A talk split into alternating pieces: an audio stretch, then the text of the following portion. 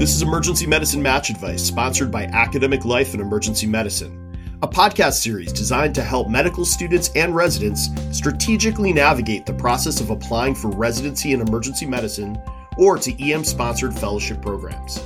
I'm your host, Mike Gisondi from Stanford University. Let's get started. Welcome to Emergency Medicine Fellowship Match Advice, sponsored by your friends at Academic Life and Emergency Medicine and its editor in chief, my stabilizing force while I live in this dystopian universe, Dr. Michelle Lin from UCSF. Hello, Michelle. Hello, hello. I love that title. I'm putting that one on my CV as well. Yeah, stabilizing force. I mean, the world is crazy, Michelle. Thank God for you. Well, today's episode is a special one, everybody. It's a spin-off show, EM Fellowship Match Advice. And as we always ask, is the spin-off ever as good as the original? We're going to ask our panelists in this episode entitled EM Match Advice for administration fellowships. And to offer their sage advice on matching to an admin fellowship, we have three outstanding fellowship directors Dr. Martin Reznek from UMass. Hi, Martin. Howdy. Dr. Jennifer Wiler from the University of Colorado. Hello. Thanks for joining us. And Dr. Robbie Tanouye from Cornell University. Hey, guys. Thanks for joining us, Robbie. So let's let's dive into the discussion with our first panelist, Dr. Reznek. Martin, I'd really like you to kind of just give us a broad overview of the types of admin fellowships that are out there. They come in all kinds of shapes and sizes. Maybe just tell us a little bit about the formats that are available. Sure, it's a great question. I think it comes up a lot. Those of you that are listening to this have probably looked at it, and there are many shapes and sizes. The way I look at it, the first differentiator is one year versus two year programs. That's a first major differentiator in programs. I think the other big one is academic versus non academic centers and where the fellowship is housed. Beyond that, there are some subtle distinctions amongst fellowships. I think that uh, you can look at a single ED versus a site that has multiple EDs. There's some distinctions there within the training. And then you can also get into niche training. Several programs out there have some specialization that's unique to the department or particularly maybe the fellowship director themselves that you can learn some different things. For instance, there may be a med ed spin or a research spin, that type of thing. But those are the big differences out there, I think, in characterizing programs.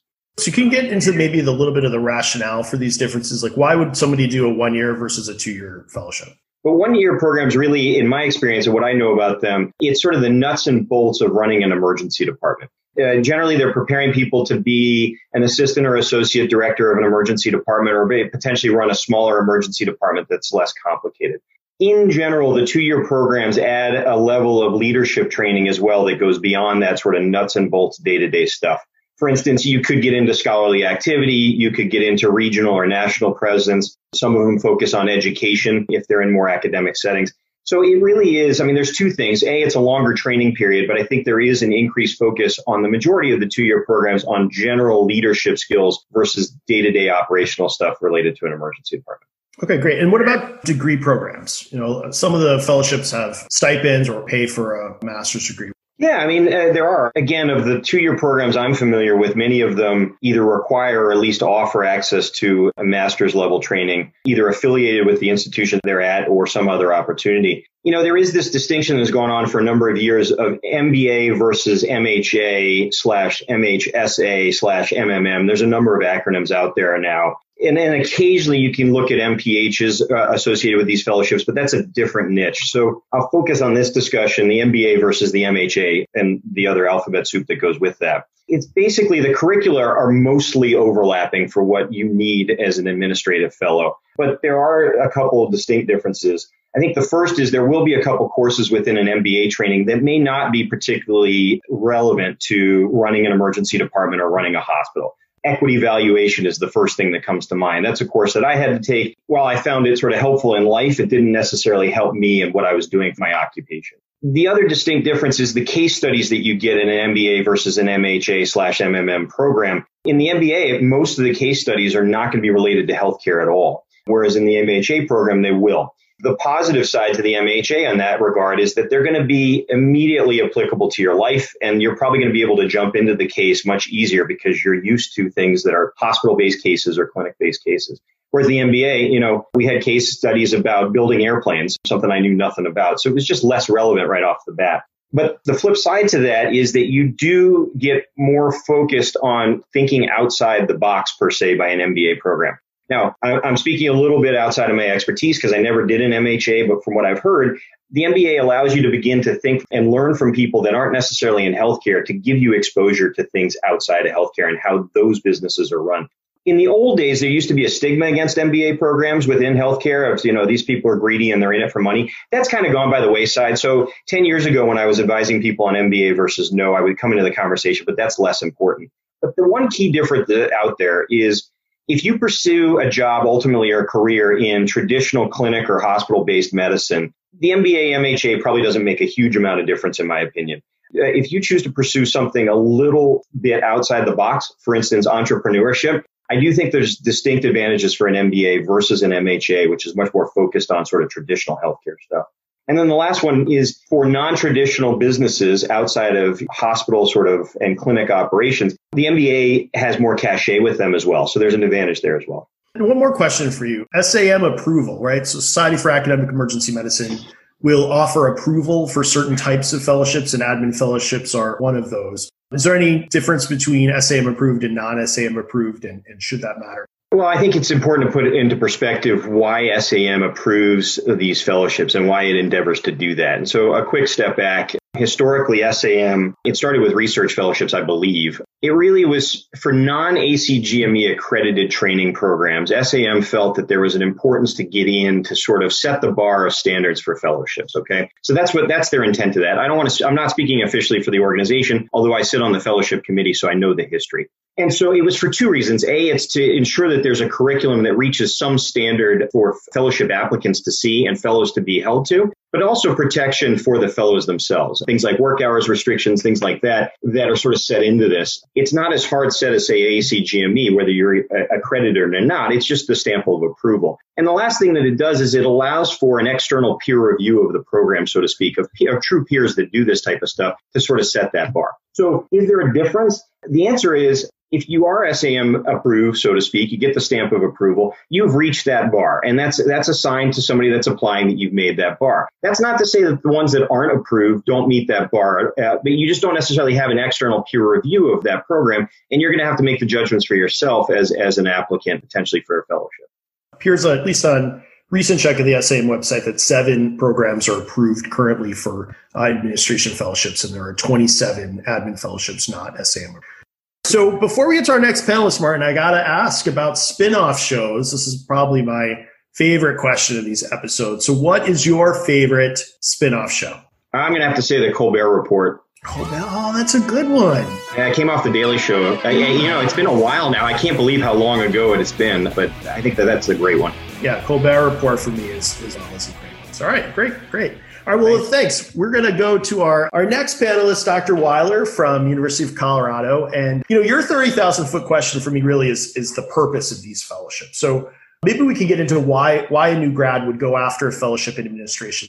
The reason to seek a fellowship is really to get advanced training when thinking about what you want your future to career to look like. And most folks are thinking about their first maybe five years out, uh, and the job that they're looking to achieve is a medical director of an emergency department. Other folks set their sights on other roles within the payer space, maybe governmental space, uh, maybe within a hospital leadership space. So that may be CMO, CQO, maybe a position within a practice plan there's lots of opportunities now for people who have clinical training, specifically physicians, uh, where before in some of these leadership roles, nurses uh, or other clinical staff trained people sought leadership roles to run organizations where physician leadership really wasn't represented. And now in some places, there's an expectation that certain portfolios are run by physicians.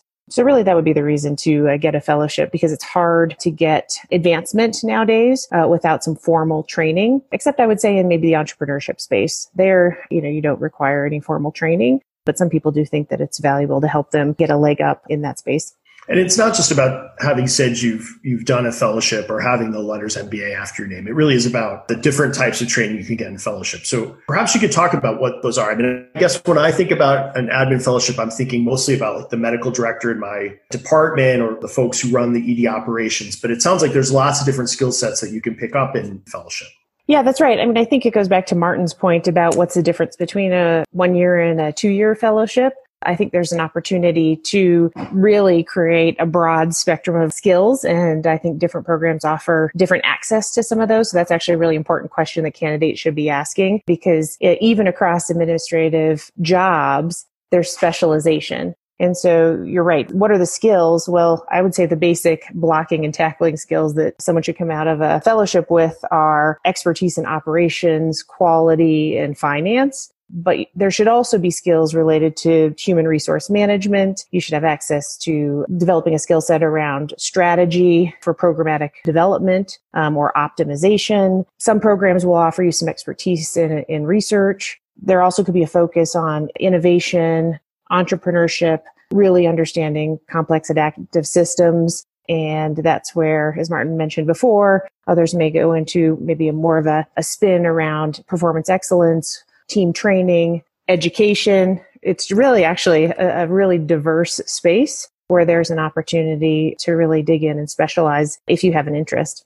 And it sounds like, you know, there's so many things there that not all fellowships can offer all of those things. I mean, some fellowships are, are better at some things than others. Is that the implication? Yeah, absolutely. And I think those are the questions that candidates have to ask you know, some people come in and just want broad exposure, and that's absolutely okay. I believe any programs that you're interested in have to be able to describe to you how they're going to make you an excellent medical director. That's the basic skill set. If there's an interest, either acquisition of a certain role or, a, uh, you know, an area, then, you know, those are the questions to ask if the program has the expertise or availability to that expertise to give that to you during your time. And do you think you have enough time to develop those skills? So exposure is one thing, but really being able to develop those skills is another. I always counsel residents, right, when they're thinking about a fellowship, a little bit of it is what, what do you think your prospective employer will assume you know when you finish that fellowship, right? Like what job can you take? And it sounds like maybe the immediacy job is medical director, but you know, there's a lot of other roles one can aspire to. Right. And just to say it, actually, the first job is the assistant medical or associate medical director. Typically, when coming out of these roles, sometimes a medical director of maybe an observation unit or, you know, a, smaller site, you could get a medical director role. But those are the typical roles that people are looking for in their first year out. Mm-hmm. Yep. And then how does, you, you mentioned research, how does scholarship fit into this? You know, I, I always look across the hall at the vice chair of operations in my department and I think, God, he has so much data that he could be publishing on. And, you know, there's just only so many hours in the day and, you know, somebody has to keep the lights on in the department. So I always wonder, you know, how does he fit scholarship into his world? Um, how does that fit into the training of fellows? Yeah, it's a great question, right? The definition of scholarship is dissemination of knowledge, and there's lots of opportunities uh, to do that. I think often we think about traditional peer review publications is that way, which really is the gold standard for folks who are seeking an academic appointment. But I would say it's varied currently. So at least from the fellowship perspective, there are some fellowships that have no expectation of training to a skill set around scholarship development where there are others that are quite rigorous in their training in research methodology and are laser focused on developing that skill set, almost on that implementation science side. So I think again, candidates have to decide what kind of skills and experience they want in a fellowship because right now it's quite broad programs that exist. All right. Well, thanks for all that. Now, you know, I really would like to hear about your, I don't know whether it's going to be a TV show or, or your, your spin-off movie, but I'm dying to know, Dr. Wiler, what, what is your favorite spin-off show? Well, I confess, I asked my kids what I should say, and they said I should say "Dude Perfect" because that's their favorite show that's, on YouTube. That, uh, it's a yeah. and it turns out I wrote it down. Overtime is the spin-off show that they have forced me to watch. the Dude Perfect spin-off is Overtime? Overtime. Wow, you're totally hip. You're so hip with Thank you. All right. Well, Dr. Tanouye, I, I, am always interested in strategy, right? The purpose of this series is to help alleviate some stress for our applicants. And we are uh, going to launch this podcast probably the very beginning of September, right at the start of interview season for most fellowship programs. So I know you guys don't follow a, a match. You're not in the NRMP. So uh, what does that mean for applicant strategies to trying to get their best program? Yeah, I think we get this question a lot, right? From different levels of residents, even from medical students who are thinking really far ahead. And, you know, our best advice is apply early and not just apply early. I think get your name in the hat, you know, contact the program early. You know, in preparation for this, I actually just spoke with our fellow right before we were recording and he said before Labor Day, which might be a scary thing if we're publishing this right around Labor Day. But the point was that his his residency directorship basically said, you know, you want to apply early because just in case you don't find a match, you're in the pool of uh, applicants for regular jobs, quote unquote, you know, the attending job out of residency. So I thought that was a really insightful comment. In terms of you know, how we think about it on the fellowship side, it's a bird in the hand, right? So if we find a great match, we're going to jump to sign that person. And so I think from the applicant side, the strategic view is if you can get to know a fellowship director even the year before you're applying and understand the, the nature and the flavor, like Martin and Jen are saying, uh, of that type of fellowship, then you're going to have a leg up already and the application is just a formality. Yeah, so this is a big change from the match, right? The last time our residents were looking for a job, it was it was a match. So you know now they're going to apply to a bunch of programs. They're going to interview in some sort of series, and perhaps the very first place they interview at will like them and, and offer them a job. Is it smart then to just take that job? How far into the season would you want your your residents to continue on interviewing, or do you think these are exploding offers and they really need to take the first one they see? Yeah, it's tough to know. I mean, I think that certainly from the resident side, if you're interviewing and your first interview just looks like a great match, then, you know, it's in the right location. You like the department. You see a future in that department. I think you take it.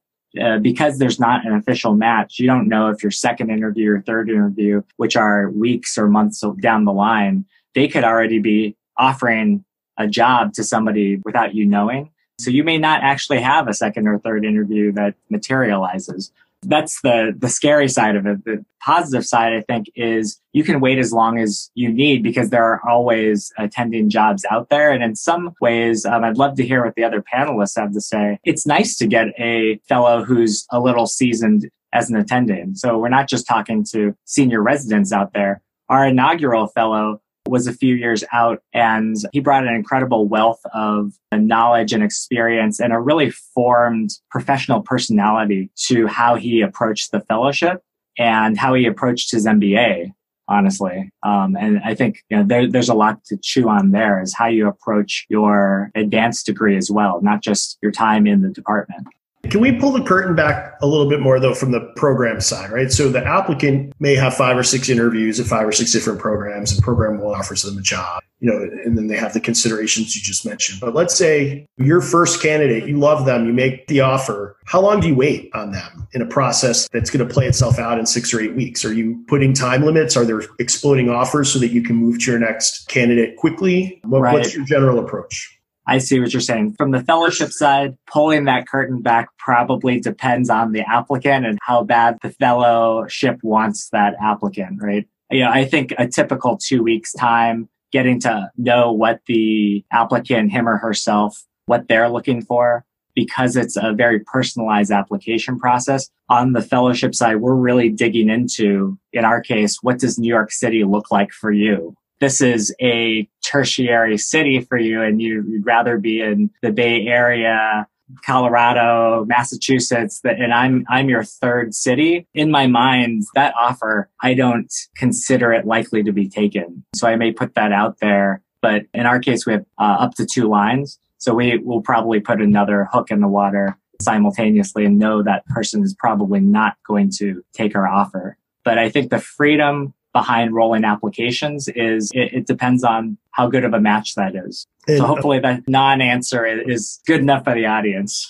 No, no, no. I, I mean, I think that is the, the nature of rolling admissions and just knowing that there are parameters is helpful for a resident who's trying to plan strategy for the next couple months. Just really quickly, Martin and Jennifer, do you do you have a sort of similar approach to rolling processes like this? Do you have exploding offers?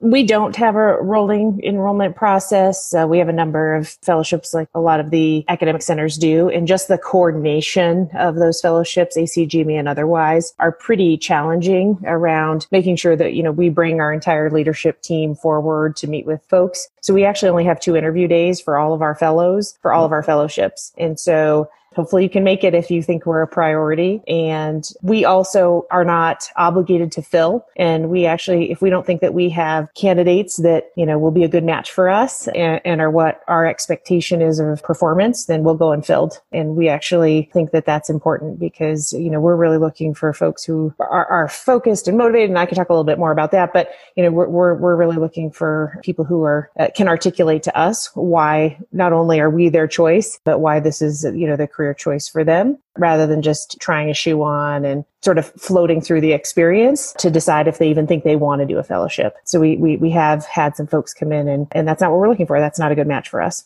Yeah, it's it's interesting to hear two perspectives because I think this is something that non-matching fellowships struggle with tremendously we try very hard. We don't have it quite as structured as Jennifer just said in terms of a couple dates, although I'm beginning to think about it now that she mentioned it because it might make some things easier. But we try very hard to balance both the needs. You know, I have a responsibility to the department and the fellowship itself, but you also want to be responsible to the applicants. They're giving you a fair shake to have it totally rolling, I think is unfair to the pool, but to have it not roll at all is also unfair to your own department. Um, and you may miss out on a perfect candidate for your program and for them, frankly, if you delay compared to another program, because you'll see this. There gets into, unfortunately, out there, there are some programs that do pressure fellowship candidates significantly. I've seen it in my history. But they'll get pressure, even if you are their first, your, your program's their first choice for good reasons and vice versa. They'll feel some pressure. So you have to balance the needs of your department, an individual applicant that may be a perfect fit for you, and then the group at large. So it's hard to balance. There's no doubt. You know, it's so interesting that if you just look at fellowships as a whole in our specialty, that many of them have gone to the NRMP, global health and ultrasound being being two of those. Others are doing sort of unofficial common offer dates. So global health did that for many years. MedEd is now doing, uh, but you know, still admin and research and very popular fellowships are in this, this rolling process. And I, I think it's important to kind of, again, pull the curtain back for applicants so that they, you know, just understand the mechanics of it. Can I also add that I think from the applicant side, it's important to advocate for your own timeline. I think if you are open with saying, you know, I, I want to pursue my, you know, my next two interviews. I'm very interested and I, you know, I need three weeks. I know you said two, that okay. And I think that shows a lot of maturity on the applicant's side. And that's somebody who I think we would want to work with. And I, I don't see why I would say no to that.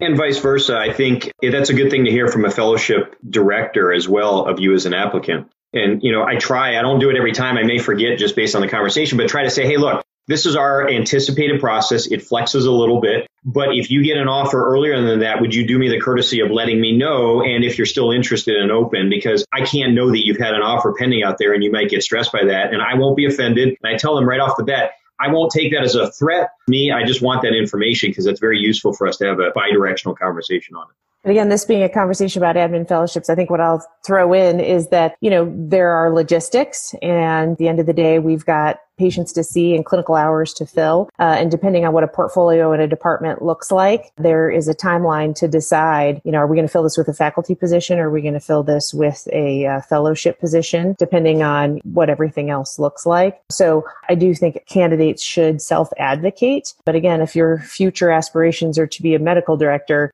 think about how you're trying to manage the portfolio of people who are providing care. And if you're at a large academic center, you've also got this huge variable, which are grants and other protected time contracts. And it's all around November, December that you're trying to plan for June and July. So it's, uh, it's a challenging dance that you're doing, uh, where, you know, at the end of the day, you don't know exactly know what your resources are going to be. And yet you still got to fill your shifts. Yeah, I love the um, the intelligence of the folks applying to admin and those on the panel because I'm going to dumb down for the rest of the audience what plat what what you mean by that. It, your portfolio is the number of of folks you can accommodate, right? There's only so many docs that are needed at a shop, so you only have so many positions to fill, and I think a lot of our fellowship applicants think, oh gosh, I have to just beat out all of the other people applying for my particular fellowship. But in normal fluctuations year to year at a department, perhaps they're purposely not going to fill a couple of their non-ACGME fellowships because there's just not clinical need. Um, and, and that's something we haven't really talked about much on this series.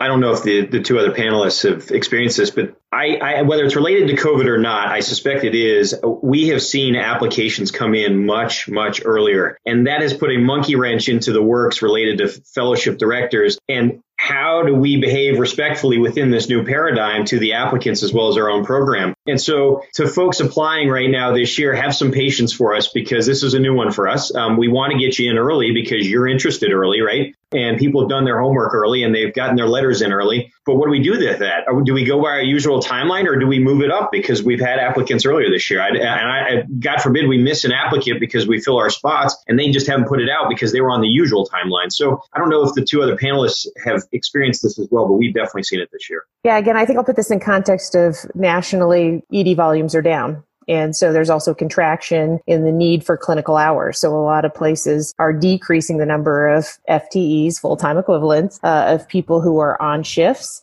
And so now there's just less bodies that are needed from a clinical perspective and back to mandatory positions, which ACGME fellowships require in terms of clinical service hours and non ACGME approved fellowships. So I think it's going to be really interesting. I think there's a trend towards people wanting some security around that next step regarding fellowships. And yet there's going to be a, my opinion is there's going to be a contraction of positions, at least for this year, related to most decisions follow the money. Uh, and at the end of the day, there's just less clinical revenue because we have, there's less demand for our services nationally.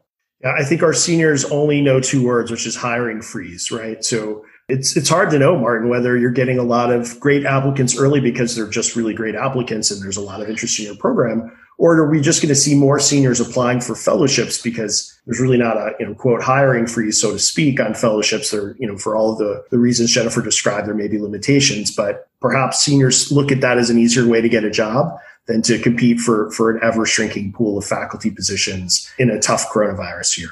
Dr. Tanouye, I, I, would love to understand the timeline really briefly. You, you, said applying early. What's early? What's normal? When and how should these candidates this year be contacting you or in, in other uh, admin fellowships? Yeah, in a typical year, I think early is the start of the academic year, you know, summer, July. We've certainly had applicants as late as February for, you know, a July 1 start date. And historically, like we're talking around, that's been fine. I don't think this year that will be fine. You know, I, I don't imagine in 2021 we'll be wondering who our admin fellow is. So I think early for this cycle has passed to be blunt. And I think our department has seen two to three times the number of applicants this year just for the admin fellowship. Uh, a lot of applications for our few faculty positions you know, that we have to balance those. So, you know, we have two fellow spots and if the second one continues to go unfilled through the winter holidays and a great candidate presents themselves or, you know, ha- has an epiphany and it's a great match,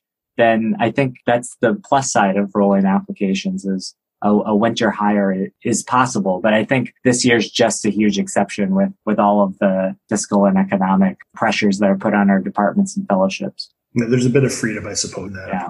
So we said there's, you know, about 35 programs. I, I, would guess most don't have two spots, but maybe let's let's say they all did. That's about 70 spots, really at max. There's about 2,000 residents out there in a, in a given year. Are you getting 70 interested residents? Is this a, is this a, a buyer's market, a seller's market? Or are we filling all of the admin fellowships? What what is your general take?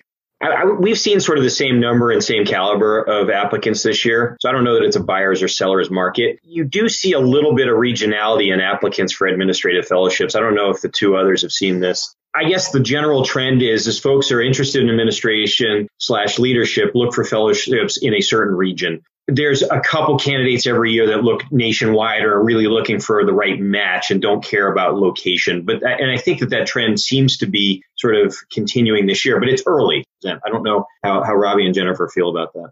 Yeah, I agree with that. And obviously there's no national data for us to know if these go filled or unfilled, but you know, what we hear is that they don't all go filled. I think often it is, especially for the really talented candidates, bit of a buyer's market. But I do think there's two categories of folks and, and it's really that academic, non-academic split. I would say that from an academic perspective, right, we hear, we, it seems like we're sort of sourcing the, the same candidates because they've decided that they want a skill set that's different than that of a traditional operationalist, I guess I would call it. And those are the folks who are really looking at the contract management groups. This is not only part of a educational opportunity for them, but this is really um, a recruitment strategy. So they're trying to create candidates that they are then going to leverage their skill set and pivot it pretty quickly into leadership roles. And they can speak really well to, you know, if you come in through our program, this is actually, as I described, you know, a, a recruitment strategy into a leadership track essentially straight out of out of residency. They tend to pay a little bit more. They don't typically have an expectation around scholarship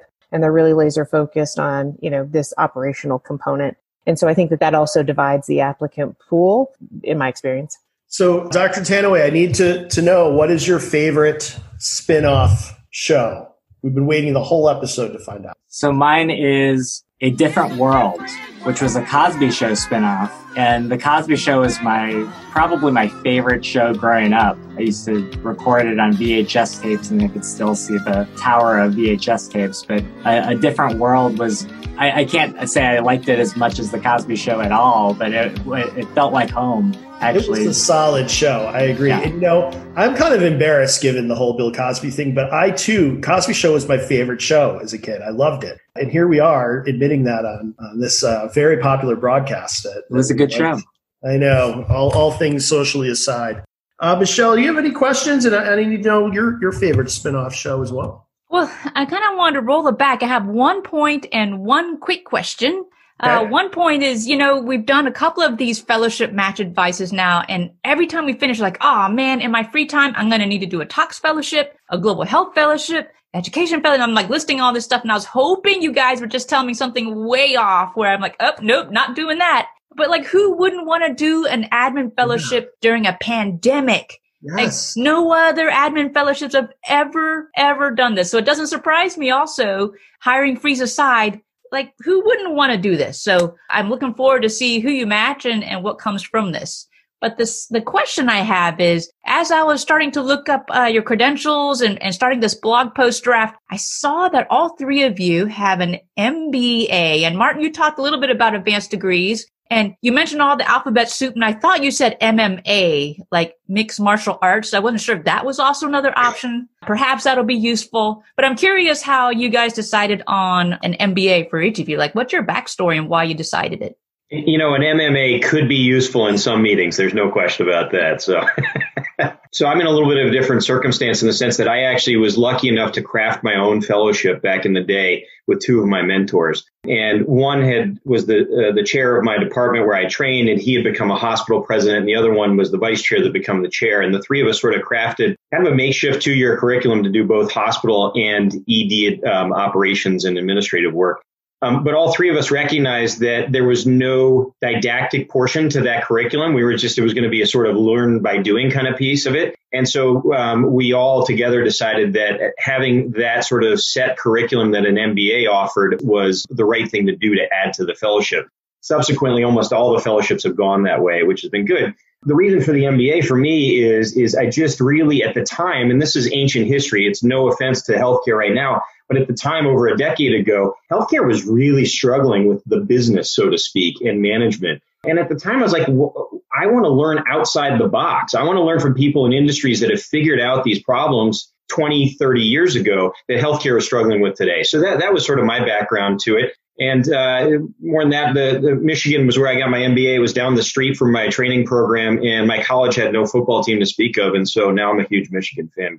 Go blue. So uh, the reason I got an MBA was uh, actually I did one of the dual degree programs, which many moons ago there were only a handful in the country, and now there are many, many. I took a couple gap years between medical school and college, and worked in the New York City. And one of my positions was quote working on Wall Street, which was really I got really good at photocopying and uh, delivering coffee, but you know, it was a great experience because even as a medical student to MS1 and MS2, as I started to question how was care delivered, um, you know, why did it look this way here and why did it look this way there? If you really got to the why, why, whys, right, the IHI five whys, it always came down, I said this before, it comes down to the money.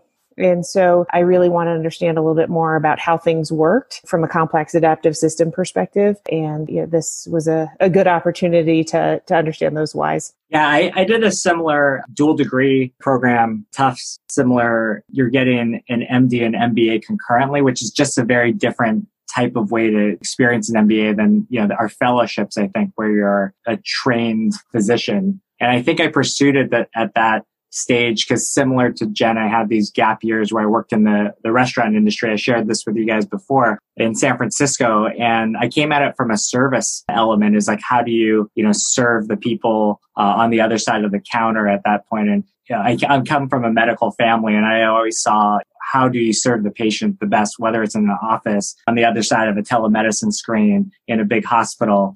Um, and that always fascinated me. Um, I think that's why I pursued the MBA very early like that.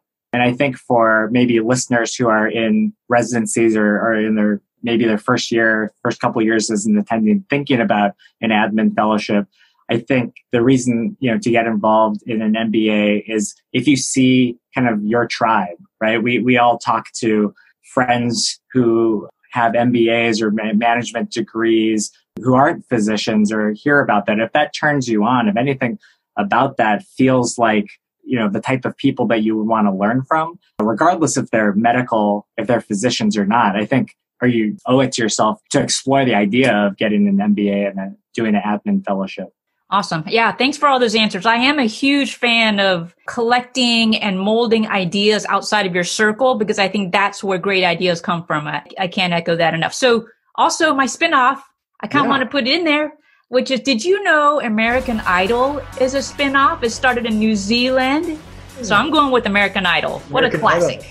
Yeah, I like seasons one through three, and then I, I sort of have to say I dropped that. What are we season now? It's like season eighty nine or something. It's wonderful. They're so old, Michelle. I have no idea what it is. I, I'm, All right, I'm gonna I'm gonna go. I'm gonna play old. I'm gonna go to. Uh, you, you can figure out my age from this. I was nine years old when the single season of Joanie Loves Chachi spun off from Happy Days, and I'm gonna tell you, it was a season of magic when I was nine years old. Though.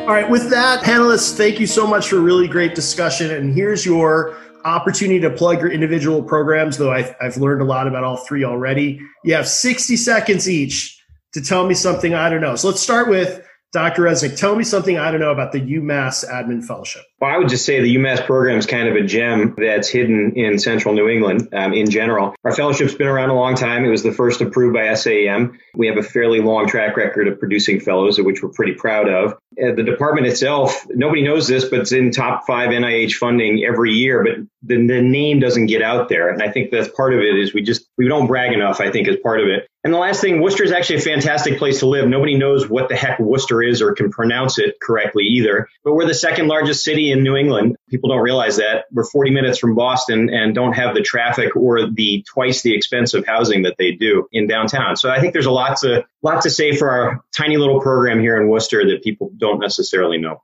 Yeah, absolutely, applicants. I've known Dr. Reznek for many, many years, and he's a, a wonderfully inspiring individual. I think uh, I would enjoy being his trainee. So uh, UMass, great place, lots of going, going on in their department. It's on the Mass Turnpike. I grew up on the Mass Turnpike. It's wicked cool. All right, Dr. Wiler, tell me something I don't know about the University of Colorado. Well, at the University of Colorado, please respectfully don't tell me that you love to hike, ski, camp, or do want to do wilderness medicine because we know it. And uh, yeah, we live in a pretty great place. Colorado is pretty uh, pretty amazing. And I confess I'm a native uh, and left for 15 years and, and came back. And now my kids have no uh, appreciation of what a great place they live in. So I think what's you know special about us uh, that folks might not know is that myself and, and our chair, Dr. Rich Zane, founded a, an innovation center for actually our health system that we run and we're pretty proud of have a $100 million investment fund, have a bunch of companies that we partner with to grow and scale their technologies. And I actually uh, am now the chief quality officer for our health system for the Denver metro area. And so now we really have an opportunity if fellows have an interest around patient safety, quality, and thinking about innovative technology solutions, either from a, a service perspective or you know, a monitoring perspective, care delivery perspective. We, there's a bunch of stuff that we're that we're working on that space, including embedded decision support. So if that's something that uh, is of interest, I think that makes us pretty special and unique. Yeah, we have something in common about the don't tell me you want to go camping in Nepus. I'm the only Stanford faculty without fleece. So I, I right. But but it, when you come as a fellow, we will absolutely have a ski day.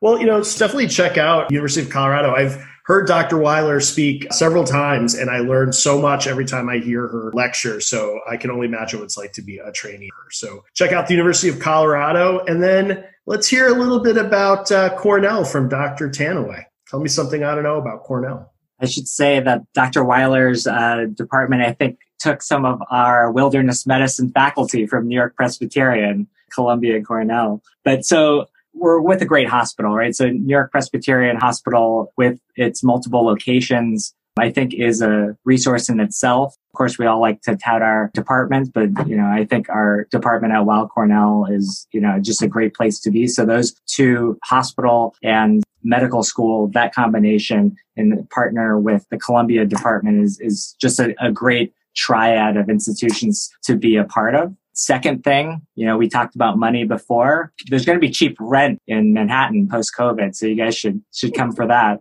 But also on the, on the angle of money is the executive MBA and masters of science uh, that comes with our two-year option. I just looked up is $165,000 and that tuition is, is paid for. You know, there's an opportunity cost to doing an MBA no matter when you do it in life. But I think doing a, a fellowship with an advanced degree, I think there's value there. I think we could probably all agree. And then we do have, I just talked about the two year option. We actually offer a one year option. So if somebody either has an advanced degree or is just interested in, in a quick, you know, I want the nuts and bolts and, you know, I'm not as interested in the MBA and masters, we offer a one year option as well. And then lastly, our fellow is part of the teaching faculty that our chair, Dr. Rahul Sharma, and a couple of our admin folks, we have a scholars program of the same name, Healthcare Leadership and Management Scholars Program for medical students. We have this year we had six medical students who are business minded between their first and second year, and our fellow comes in as is teaching faculty right away. So you get to do that for either one summer or two summers, depending how you know long you're a fellow. So immediately you're a teacher and a mentor to medical students who assumingly are, are interested in, in being like you. As Michelle said, I can only imagine what training during COVID in New York City as an admin fellow must have been like. So, uh, students definitely check out Cornell. It's got every bell and whistle imaginable and so many great perks. Uh, Michelle, thanks for having a spin off episode about admin fellowships. Thanks to our panelists for a great discussion. And we'll see you next time on EM Fellowship Match Advice. Thanks for joining us for this episode of Emergency Medicine Match Advice. You can view any of our episodes for free on ALiEM's YouTube channel, or if you prefer, listen to the episodes as ALiEM podcasts on SoundCloud. Also, check out summaries of our episodes as blog posts on aliem.com and in the publication A User's Guide to the Allium EM Match Advice series in the June 2017 issue of the Western Journal of Emergency Medicine. We love to hear from our listeners. Post your questions or comments for any of our episodes on aliem.com. Thanks for joining us.